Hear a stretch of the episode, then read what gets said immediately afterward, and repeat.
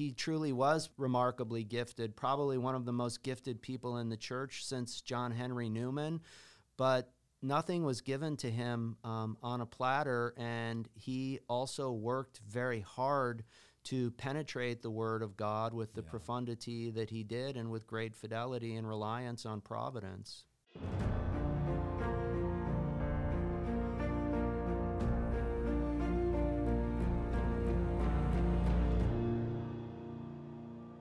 Welcome to the Catholic Theology Show, sponsored by Ave Maria University. I'm your host, Dr. Michael Dauphinais, and today we have a special show on the legacy of Pope Emeritus Benedict XVI, and I am joined by my colleague and friend and fellow director of the Aquinas Center of Theological Renewal, Roger Nutt. Thank you for having me, Michael. I'm excited to spend a few minutes talking to you about the tremendous life and legacy of Benedict XVI. Right, yes, and thanks so much for being on the show. And I think for so many of our listeners and and I know for us, right, from Cardinal Ratzinger to Pope Benedict has really been a figure that has guided our entire, Christian and theological lives. Yeah, you're right. I heard the great American theologian Robert Louis Wilkin once used the metaphor of the furniture of his mind in relation to his studies. And I think to that point, the point that you just made, that Joseph Ratzinger, Benedict XVI, for really two full generations of Catholic intellectuals and theologians is very much part of the furniture of our mind. And it's hard to think about the faith today, the teaching of the church, and the challenges that the church faces and how it ought to respond without recourse to his tremendous patrimony, both as a theologian and as a cardinal and pope. Mm-hmm. And my understanding, Roger, is that you had a few interactions with him, or had developed a bit of a, tell us a little bit about your own memories of Ratzinger and Benedict. Sure. So I don't want to overstate any level of intimacy. He would have had no idea who I am. But I did live in Rome as a graduate student from 1999 to 2002. And he was Cardinal Prefect of the Congregation for the Doctrine of the Faith at that time, and there were a number of instances in which I had the opportunity to observe him from up close. A couple of things come to mind. Mm-hmm. He was a man in his own priestly life who really loved the church. So, for example, on Christmas Eve, 1999, when John Paul II opened the Holy Door at St. Peter's, I remember that, to inaugurate the Great Jubilee, my wife and I arrived very early for the Christmas Eve Mass. We got seats right next to the aisle so we could see the procession and recession and be close to the Pope.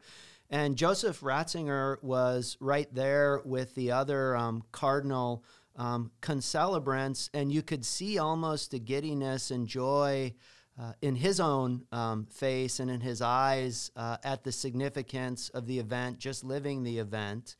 Another thing that he did is every Thursday morning, very, very early, inside the Vatican, not far from the Congregation for the Doctrine of the Faith, he had a Mass open to anyone who wanted to attend. And on my own, or when I had guests in town who were interested in Catholic theology, we would often wake up early. I had to take two buses, one bus to get from my place to the center of town, and then another bus from Piazza Venezia to the St. Peter's area, to go to those masses. And they were not masses that were highly controlled. You didn't need a ticket. You could walk in. What a treat. They were often filled with German pilgrims. Mm-hmm. We forget that Joseph Ratzinger was a major figure in the German church and had deep roots and deep love for his homeland, but anyone else could come. I ran into the American theologian and my former teacher, Scott Hahn, at one of those 7 a.m. masses. And a very concrete memory that I have is my brother-in-law arrived at one of these masses late, maybe 2 minutes before the mass. So we sat in the very back row, and before the bell rang and the procession started, Joseph Ratzinger just came out fully vested and knelt on his knees on the hard floor and was literally breathing down our necks because we were sitting in the back row. And then he would always have a brief receiving line after, so if pilgrims wanted to take a picture or something like that with him. So I found that, you know, that was pretty remarkable that this major figure in the church, who I think was aware of having international significance, but also being humble and preferring the quiet life, was so ready to make himself available. Yeah, and there is that story too that he wanted, right, to either, would have loved to have continued in a way, right, as a theologian primarily, but John Paul II, asked him to become the prefect for the Congregation of the Doctrine of Faith. And so he really spent most of his before becoming Pope for 20 years or more serving, really helping to carry out John Paul II's, call for the renewal of the church. Right. And he ended up stating, there were a lot of rumors in the 80s and 90s that he would return to a university position or to a quiet life in Germany and write. And then he ended up saying in a biography that after seeing John Paul II both suffer and labor, he realized that he couldn't return, or simply act on his own preferences, but needed to, continue to serve in whatever way the Lord was calling him. I also went, this is a little bit of Roman piety, but my doctoral defense was on a Wednesday afternoon in May of 2005, and you wake up feeling a little unsettled on the day of your doctoral defense. So since it was Wednesday, my wife and I and my mother-in-law, who was with us, we dutifully went to the Wednesday audience, which was shortly after his election. So I've always carried that, experience, feeling that he helped nudge me across the finish line by being close to him on the day of my doctoral defense. Something that I've always cherished is when I first came to Ave Maria, I was worried that I wouldn't continue to make progress as a scholar. I was teaching new classes and we had just navigated a move. So I was looking for a project that I could execute, and I happened to find in the Italian journal of Communio a homily that he had given on the wedding at Cana, and I did some research and found that it had never been translated into English. So I reached out to the English journal of Communio, and they accepted it for publication. So in one small instance, I got to be the voice of Joseph Ratzinger in English. The little homily came out in 2006 in the Journal of Communio under the title "The Sign of Cana," and he says some very beautiful things about Our Lady and the wedding at Cana. Yeah, that's wonderful, and that in some ways interesting that he would write on that, because he had such a great love of the Bible, specifically as a irreplaceable source of theological reflection. It also is interesting that you go back to the early days of Ave Maria. I remember at that time I was working for then Provost Father Joseph Fessio, who had been a student. He had done his doctoral dissertation under Joseph Ratzinger several decades before. And so there was a lot of excitement in 2005 when Cardinal Ratzinger became Pope Benedict XVI. And I actually remember one morning at 4 a.m. driving Father Fessio to the NBC recording studio somewhere in Naples anyway, and he was doing a lot of these things. But it is interesting how just on a personal level, this kind of connection with Pope Benedict through his students, right, and through one of his students in particular, made us, I think, feel not only kind of appreciative of a brilliant mind and a faithful steward and steward in the church, but also someone. I remember, Father Fessio telling stories about how that when, at that time, Professor Ratzinger would lead seminars, that he would just let everyone talk, he would listen, and then at the very end, after everybody else had kind of, run out of their, emptied their kind of intellectual gas tanks, so to speak, then he would offer like a 10-minute as a, just, kind of perfect reflection that somehow incorporated what had been said, but was able to reformulate it in this penetrating way.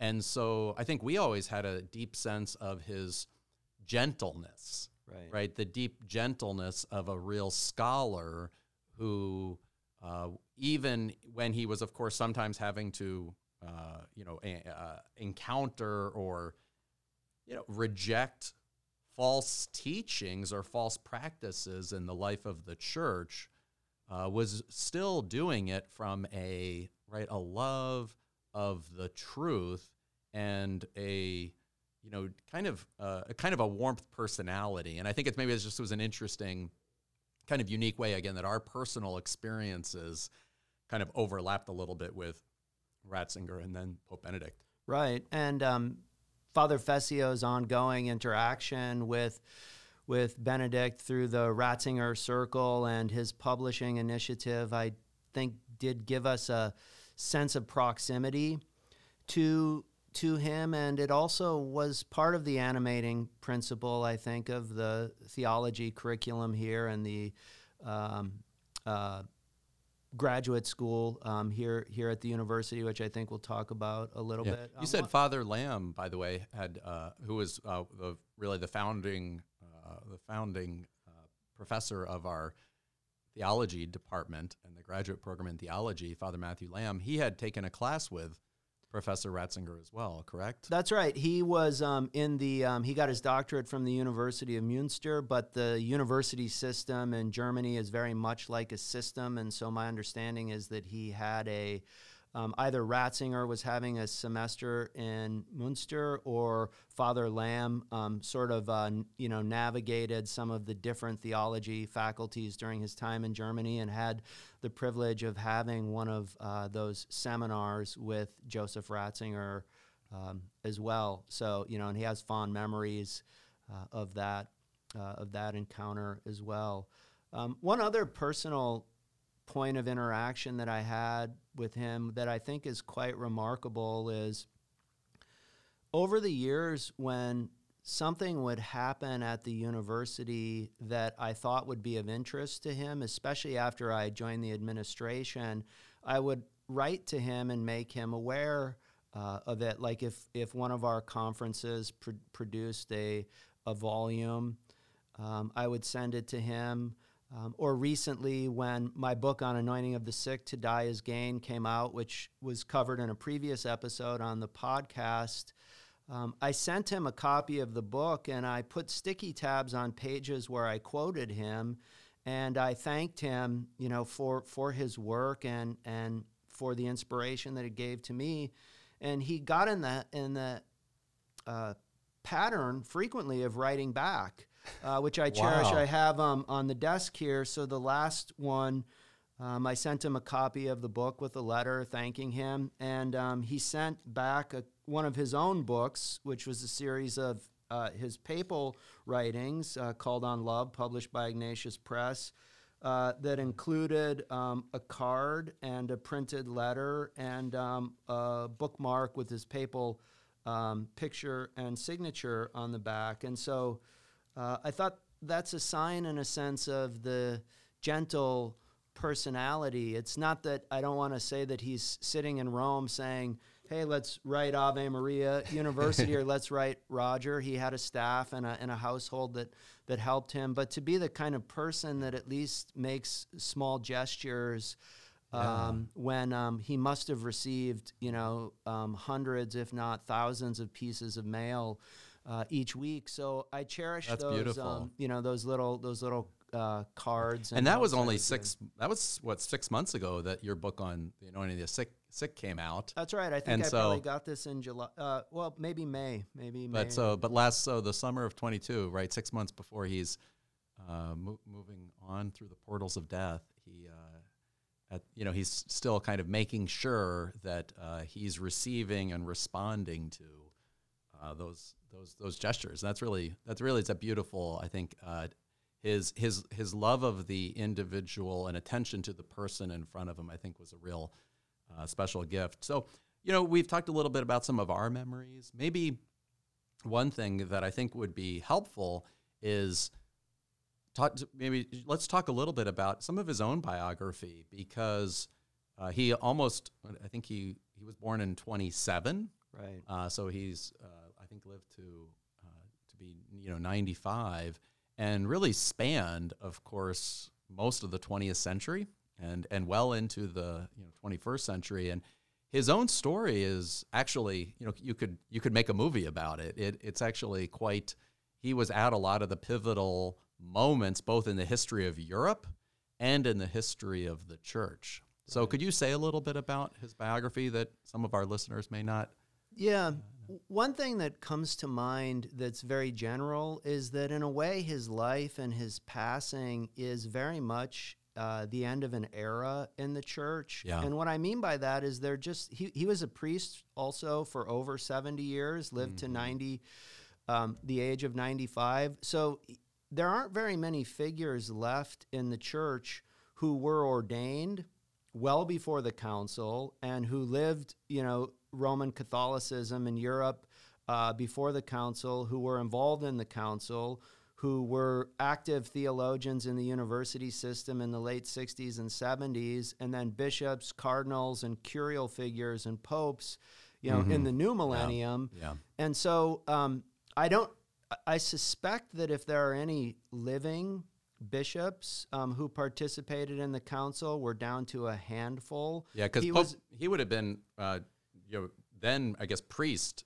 Right, Priest Ratzinger. Right, he was a rising star. But he would have been 35 30s. Or so when he was in 62 when the council began, and he was an expert, a peritus, right, at the council. He would have been 35. Right, and John Paul II was one of the youngest voting bishops at the council. But Pope Francis, for example, who is 85, was ordained, I believe, 3 years after the council in 1968. Yes. So, to your point about the his longevity and the interesting points that his life touched, he is one of the very last figures who internalized within himself and lived through within himself all of these major events in the church and the entirety of John Paul II's papacy, the way that he collaborated with him. So that's unique. But yeah. It's also interesting. That puts in context one of the things that he would, I think, write as early on as Pope, as you may remember, was the need to reject the hermeneutics of discontinuity. And what he meant by that, hermeneutics, is a fancy word for kind of a mode of interpretation. And he rejected any idea that there was such a thing as like a pre-Vatican II church and a post-Vatican II church. There was one church. There was no rupture. There could be no rupture in the church. There could be no discontinuity. And so he said we had to reject that and see within that, right, kind of some unity of life of the church. And one of the interesting things, this wasn't just an idea for him, it was actually, right, a lived reality. Right. That he knew that his own biography, his own life as a priest and and a theologian and eventually a bishop, cardinal, and pope. He lived through all of those different things, so he could also personally attest to the fact that it was one. Right, right, and that witness came at great personal sacrifice at many points in his life. As a teen in late middle school and high school, the Nazis ruled the country and controlled his school. He recounts in his biography that they would make the students wear uniforms and sit in gunnery posts and march around the school and stand in front of the flag. So he experienced, in a way, the violence of extreme secular ideology. Mm-hmm. He experienced a lot of human uncertainty. In his biography, Milestones, he talks about, and we would never appreciate this, even though he wasn't a member of the German army or a Nazi, how dangerous and uncertain it was to be a young man in your late teens in the months after the war when the Allied forces were securing Germany. So he actually had to spend a fair amount of time in what was essentially like a clearinghouse camp. You didn't just walk home, mm-hmm. you know, because there are all these checkpoints, and they would have assumed that most young German men were, you know, former members of the army. So he had a period of uncertainty where he was essentially in a camp and had to wait until his name and social security number and so on could be cleared and verified. Yeah, and he could I be, think I remember that time that he had been, because right, he would have been 12 when the National Socialists went to war in 1939. Right. So he's a 12-year-old when the war begins. He would have been 6 when they came to power. So he's 12, and then when he was, I think, 14, they sent him off to something, so he was separated from his family. Right. And then really comes home when the Allies have won or something. He would have gone from 12 to 6 years later. That would have been, 18. So he really is separated from his family as well. Right. From a lot of those kind of like, I think, 14 to 18 period. And right, he comes home with a sense that, like, I want to go to the seminary. I want to give my life fully to Christ. Right, and not knowing what he would find. Would his parents be okay? Would they didn't have email, texting, and his father had been a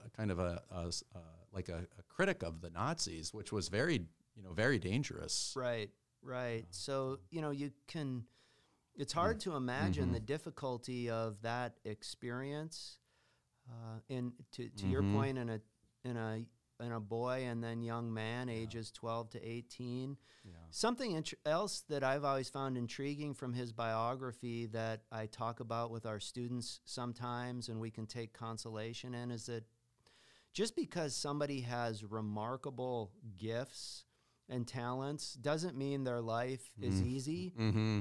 And we've just shared one difficulty, but when he was an advanced graduate student, he submitted a draft of his dissertation to the theology faculty, and he kind of gently recounts that maybe there was a bit of jealousy by one person on the panel who wrote with a lot of red ink about the unacceptability of certain aspects of the dissertation that he had submitted, and basically it was rejected. And he had a moment of trial and frustration and anguish, and he thought about it, and he looked at the comments, and then he realized that almost all of the comments were just on one part of the dissertation, and he could excise that part of the dissertation and kind of rewrite the general thesis, and he resubmitted it, and it passed. But to think that someone like Joseph Ratzinger had to, almost failed his dissertation. Right.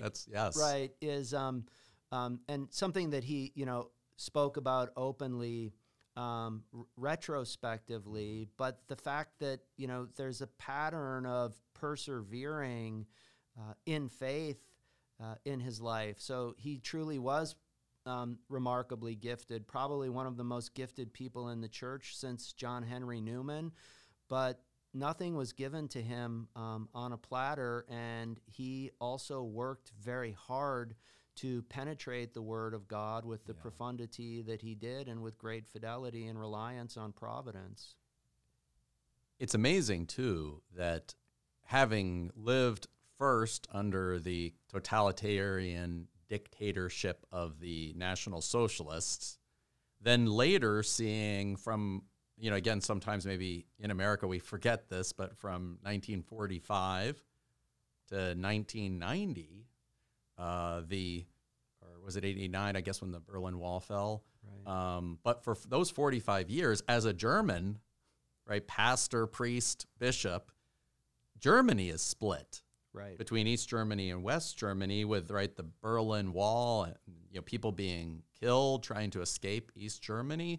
And so seeing then the totalitarian dictatorship of the then Soviet Union, that in 2005, when he was asked by the cardinals in the conclave after the death of John Paul II, that he was asked to give a homily, and in the homily he spoke about the dictatorship of relativism. Right. So he's seen dictatorships. This is not a meta. This is not a loose word for him. He's seen the, and yet he would see somehow in the West, and perhaps of course globally, this relativism as one of the greatest threats that he saw in his life. And maybe. Let's take a little break, and when we come back, let's talk a little bit about his commitment to truth, his commitment to the firmness of faith, and let's see how kind of theologically in his writings and in his teachings he carried forward that idea that Jesus Christ is the way, the truth, and the life.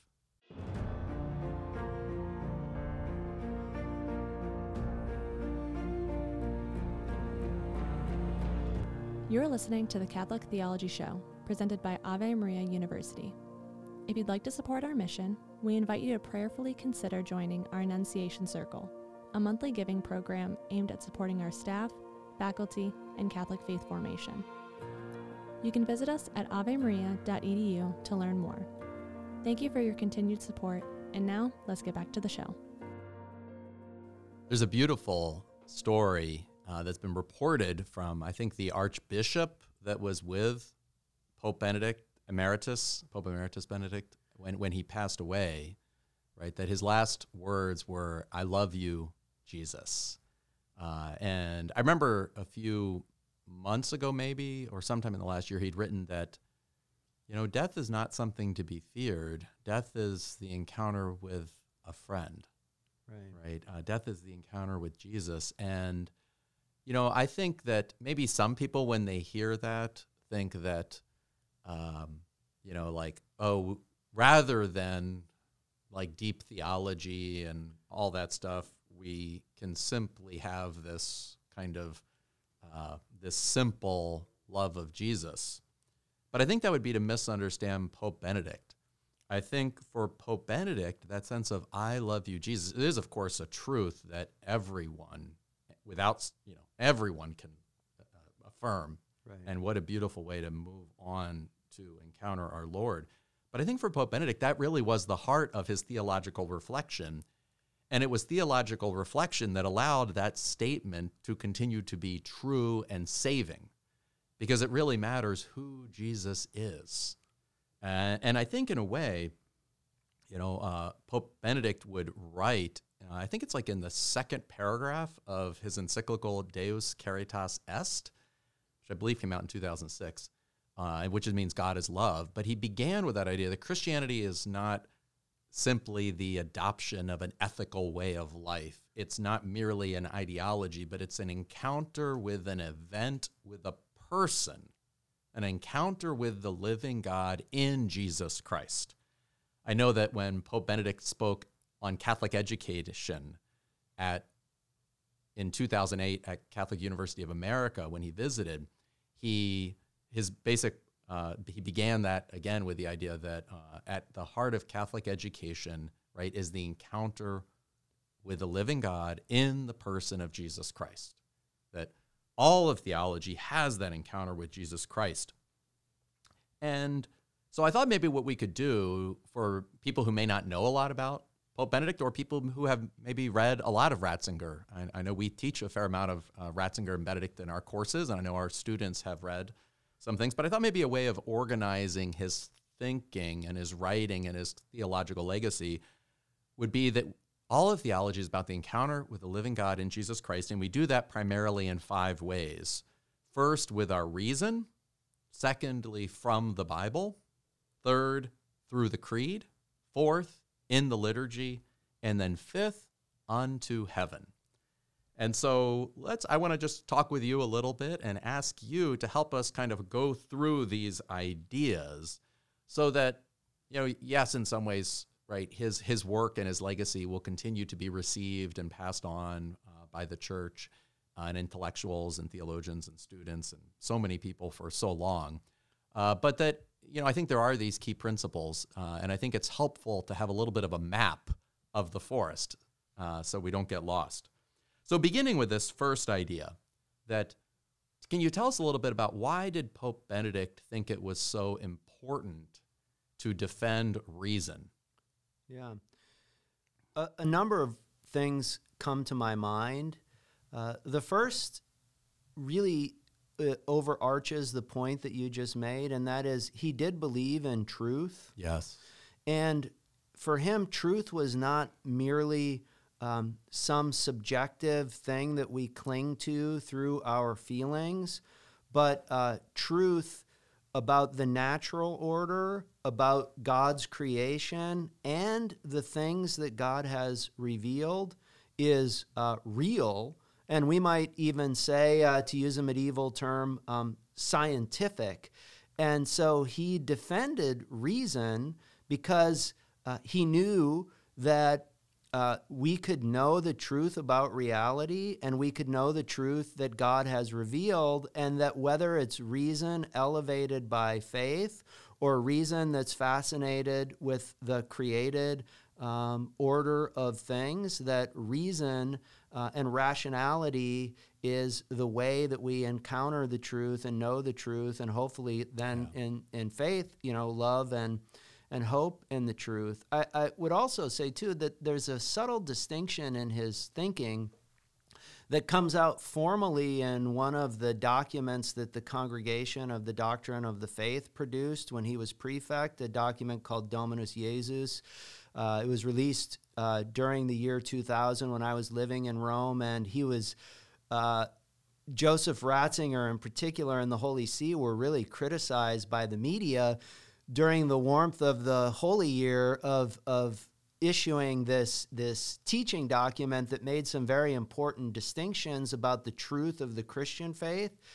And one of those distinctions is that faith, in the revealed sense of the term, pistis in Greek or fides in Latin, is not credulity. And so we often think, like, if you talk to someone on the street or you meet someone at the grocery store and you would say, like, hey, are you a person of faith?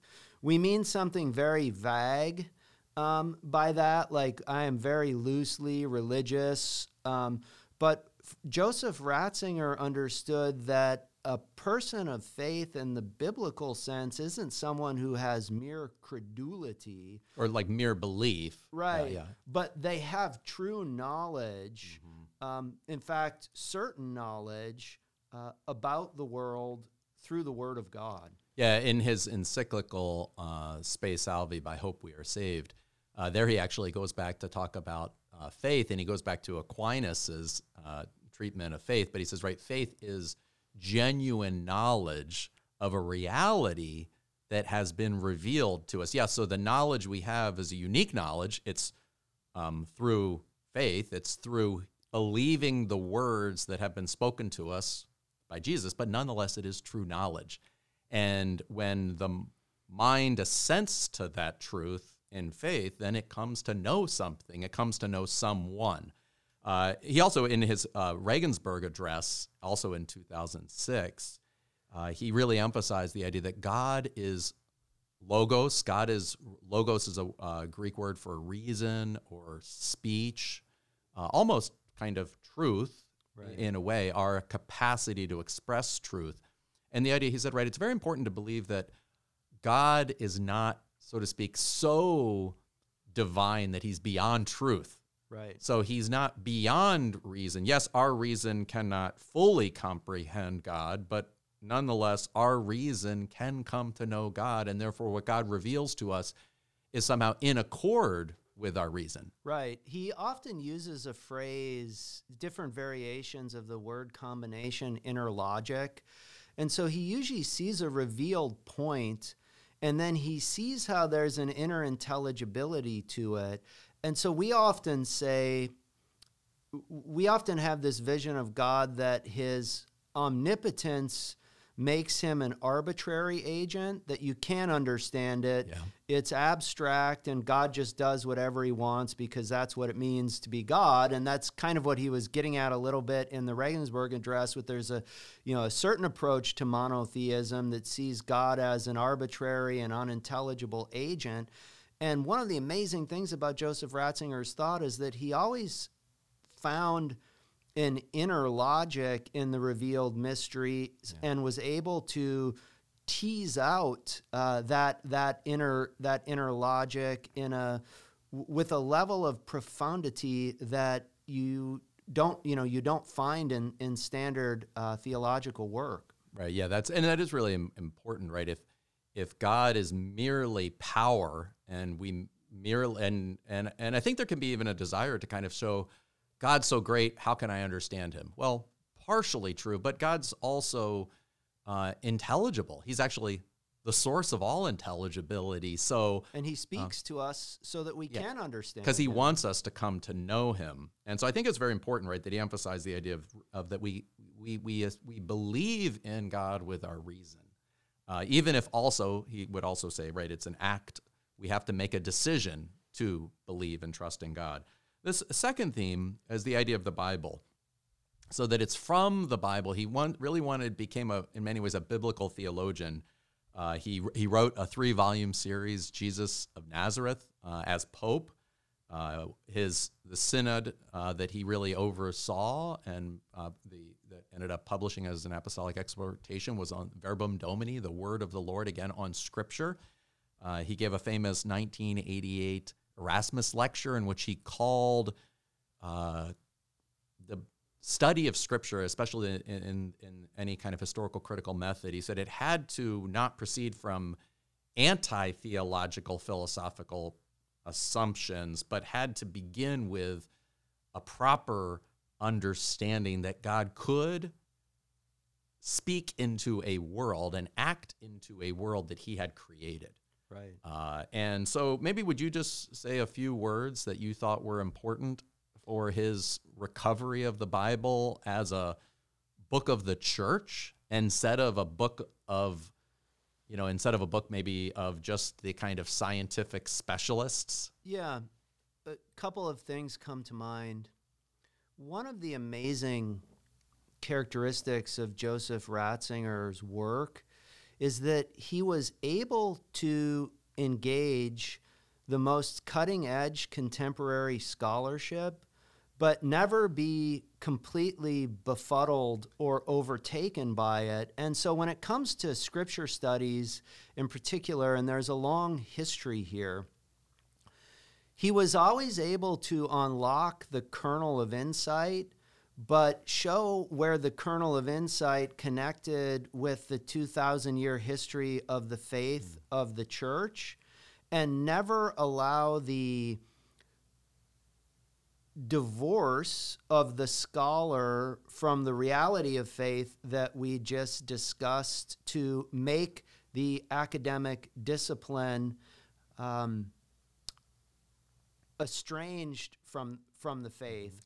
Are there any examples that come to mind, maybe from the Jesus of Nazareth series? I know one thing in this foreword to the first one that came out, he said basically that, it's this question of how historical are the Gospels, and Vatican II, De Verbum, of which he was both a contributor and helped to receive it. He emphasizes right the historicity of the Gospels, and when he wrote this as Pope in Jesus of Nazareth, he said there are many things that could be said about it. Right. There are different ways that you can argue from the Gospel of John to show this is not written like a legend; it's written like an eyewitness, as C.S. Lewis would say. But he summarizes all of this 4 words. He says, I trust the Gospels, right? That if you begin to distrust the Gospels, there's just no Christianity. And really, of course, if we distrust the Gospels, well, that also means I'm distrusting all communication. Right. I'm going to be left in, again, a dictatorship of relativism. Right. And I just love that simplicity, that this is probably one of, he's read more biblical theology and biblical studies almost, certainly than any other, Pope ever probably has or may have, but I trust the Gospels. Right. One example that comes to mind is from his engagement with Psalm 110 in the Introduction to Christianity, and Psalm 110 is famously the psalm, "My Lord said to my Lord," and he points out that critical scholars view that really as an expression of the ancient Near Eastern idea that kings and kings' sons are descendants of the gods. Yes. But then turns it on its head and says, well, perhaps the Lord and the limits of that ancient Near Eastern culture inspired an author to say something that actually was a revelation of the true picture of God being an eternal father with an eternal son. So he takes a thread of scholarship that could go really far afield, yeah, and says, in a sense, like they don't even get that they're onto something that's really, has deep continuity. Yeah, that's really with the Christian faith. Very powerful. I remember he does the same thing in Introduction to Christianity with Psalm 2, which says, "You are my son. Today I've begotten you." And so the idea that kings would be kind of descendants of the gods was a pagan notion. But what you see in the scriptures is that idea being completely turned upside down, right, because now the kings of Israel are not of a divine lineage. They are adopted by God as the anointed in their coronation. Right. So in the very act, it unmasks all of the claims of kings to be of divine lineage. Right. So kings are not of divine lineage. They're chosen, adopted. Right. All of Israel is not of divine lineage, but it is chosen. Christians are not of divine lineage. We are chosen, adopted. Right? So it's really a powerful idea. Let's shift to the third idea of, the creed.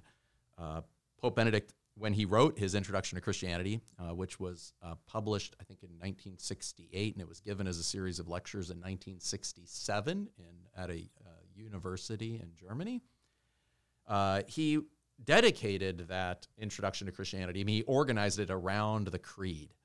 And he said, whatever you want to say about Christianity, it's fundamentally about believing certain things about God, the truth about God, and the truth about Jesus Christ. So would you just, again, help us to understand or help listeners to understand a little bit about why is the creed so important for kind of the living encounter with Jesus Christ? Yeah.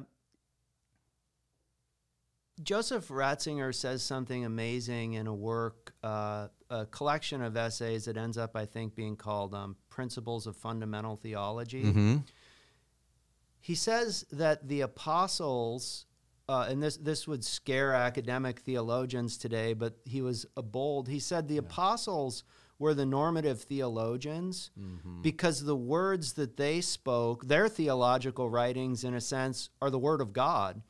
And that, if you think about it, that's kind of a high standard, mm-hmm, to think that Matthew, Mark, Luke, and John actually picked up a pen and through the mystery of divine inspiration were actually able to write the word of God.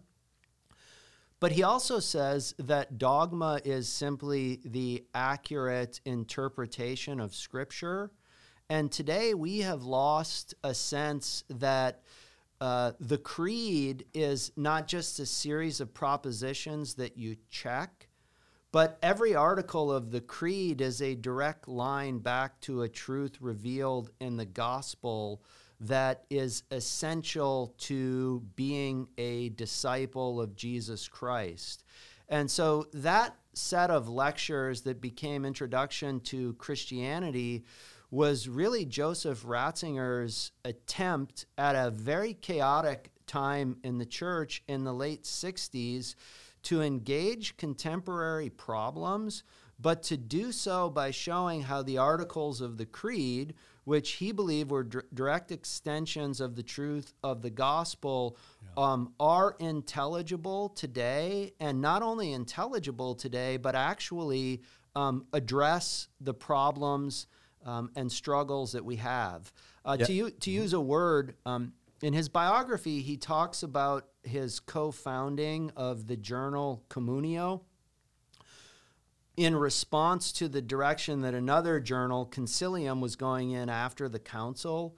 It was going in the direction of discontinuity. Yeah, more like a liberal progressive. Right. Model. Right. And so he and a couple of his friends founded the journal Communio. And of course, the word Communio means communion, mm-hmm. which in a way is right at the heart of Joseph Ratzinger's thinking. The Eucharist makes the church.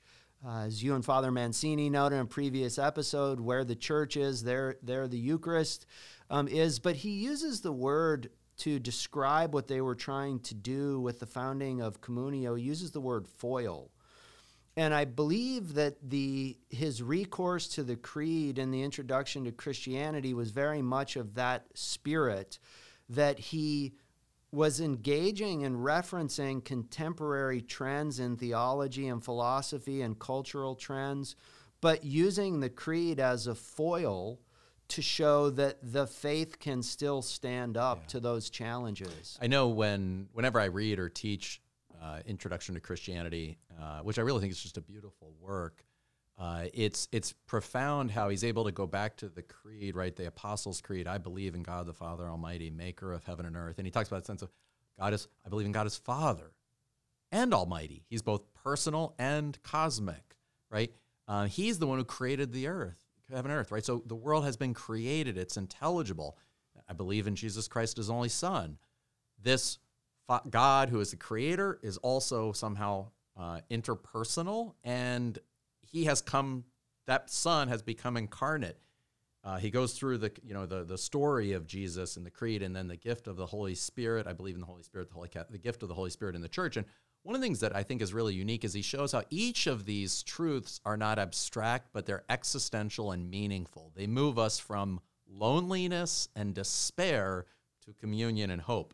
So maybe let's talk a little bit about where that happens, which is the fourth point in the liturgy. I think you taught a whole course once on the liturgical theology of Pope Benedict, and I know we don't have a lot of time left, but I'd love you just to discuss a little bit about maybe his great book, Spirit of the Liturgy, or kind of a few key ideas that you found helpful in your own understanding of the liturgy, or as you're teaching liturgical theology and sacramental theology to our students. Yeah, I've been grateful to you over the years for inviting me, you and Father Fessio, for inviting me to teach that class my first year here at the university. And since then, I have always used the Spirit of the Liturgy for the first several weeks of the class that we offer on the sacraments. And I think if someone's looking for an accessible introduction to Joseph Ratzinger's thought and wants to grow in their faith and their appreciation of the Church's life of prayer, the Spirit of the Liturgy is a great place to start.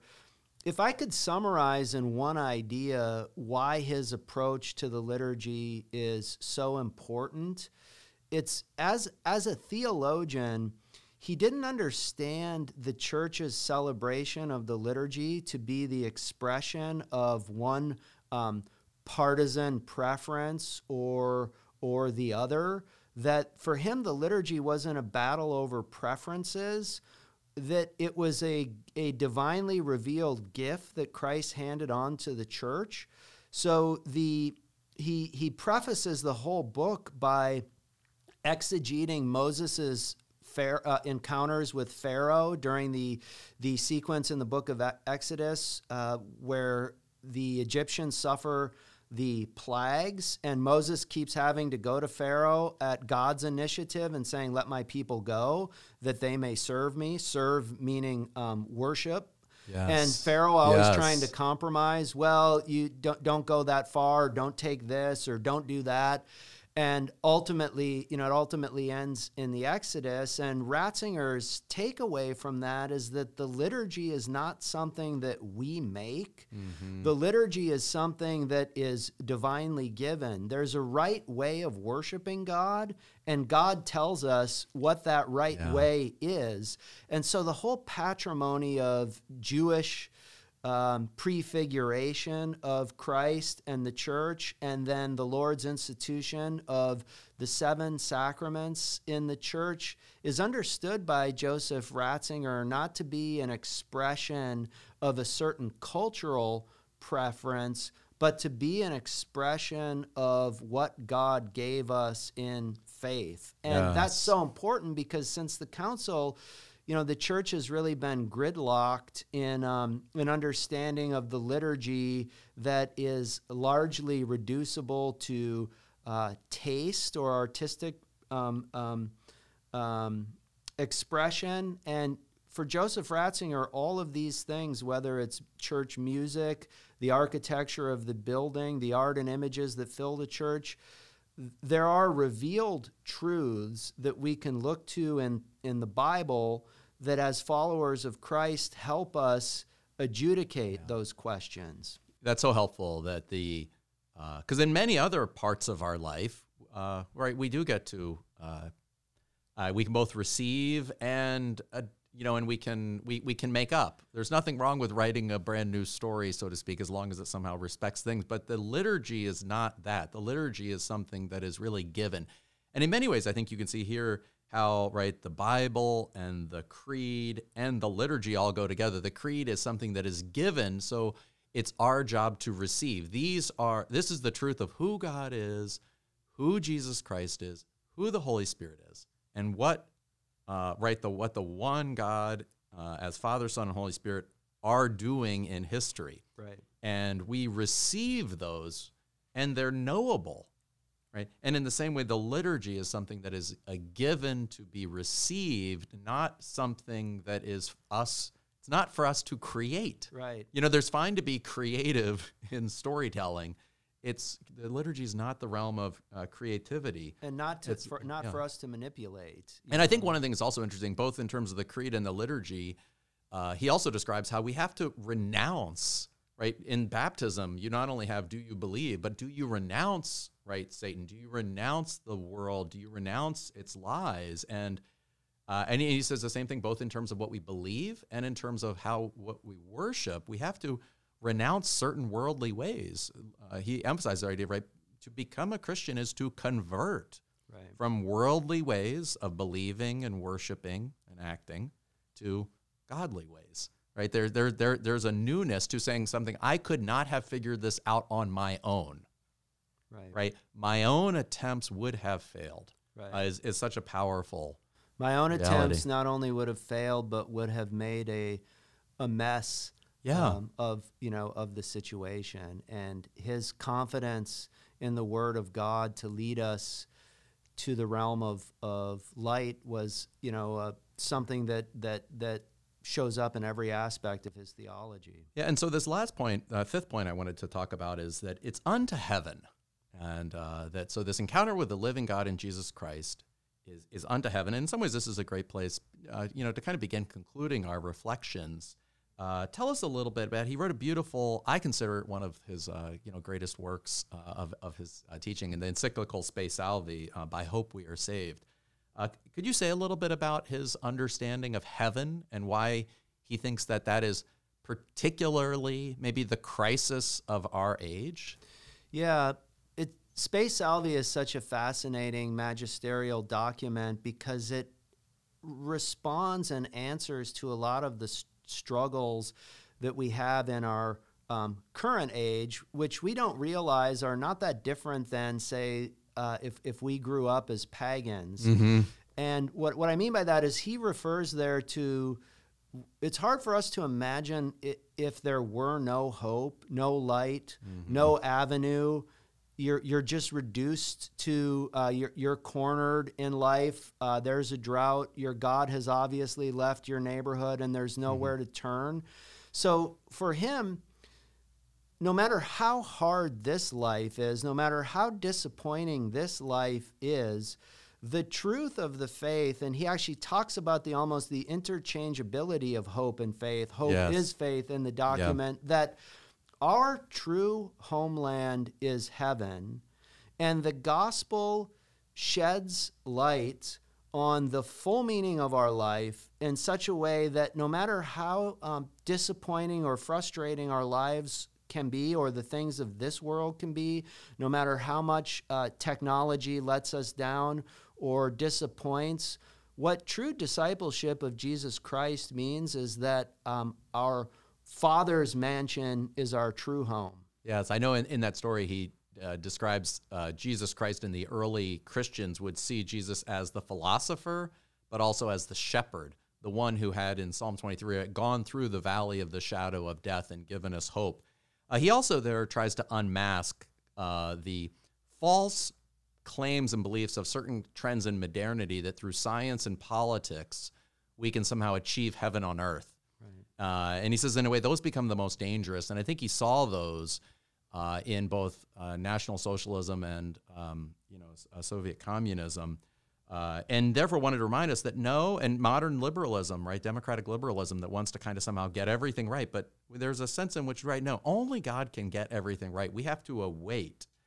He also, I know in Jesus of Nazareth, talked about how he says, I think heaven simply is Jesus Christ. Jesus Christ is heaven, where the new heavens and the new earth, human nature, is fully in the presence of God. So I think we've seen that this idea that the encounter with the living God in Jesus Christ, with our reason, from the Bible, through the creed, in the liturgy, unto heaven, is such a wonderful legacy. Is there any final word you wanted to say? One of the things that I'm most touched by his Christology in the Jesus of Nazareth volumes, but also in an earlier volume published by Ignatius Press called Behold the Pierced One, is he talks about, and this comes up a lot in his writings, the fundamental thing that Jesus is aware of and revealing is that he's the eternal Son of an eternal Father.